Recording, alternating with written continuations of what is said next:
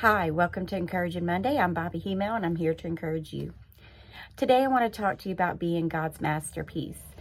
God is the master and we are his masterpiece. Just think about it for a minute. If you think about a painter who paints his best masterpiece and it's worth millions, and really some of them you the price is too high for anyone to pay for it.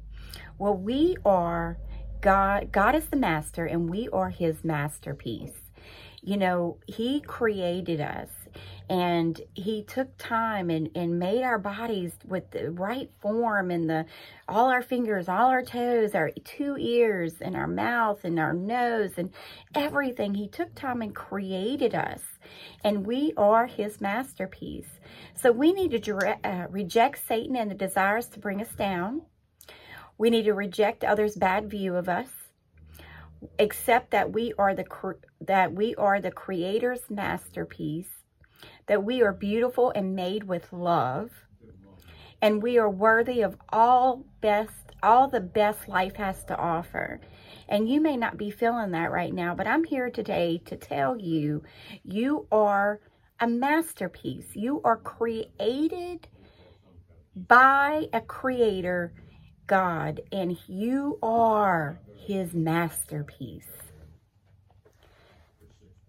Ephesians 2.10 says this, For we are God's masterpiece. He has created us anew in Christ Jesus so we can do good things he planned for us long ago.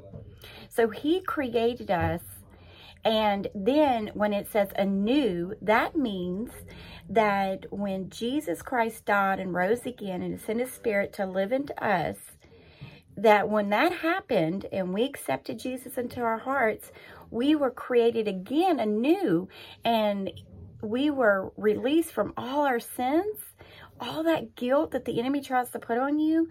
Don't take it. Don't take it one second. God says we were made anew in Christ. Through Christ, we are redeemed, and through Him, He had good plans for us. And now, through Christ, we can now obtain them. Jeremiah 29 11 for it says, For I know the plans I have for you, plans to prosper you and not to harm you, to give you a hope and a future. And then 11 says, When you seek him with your whole heart, he will be found. You know, God, we are God's masterpiece and he has great plans for us. Will you surrender to him today and let his masterpiece be his masterpiece and let his good plans carry out in your life? I hope so. God bless.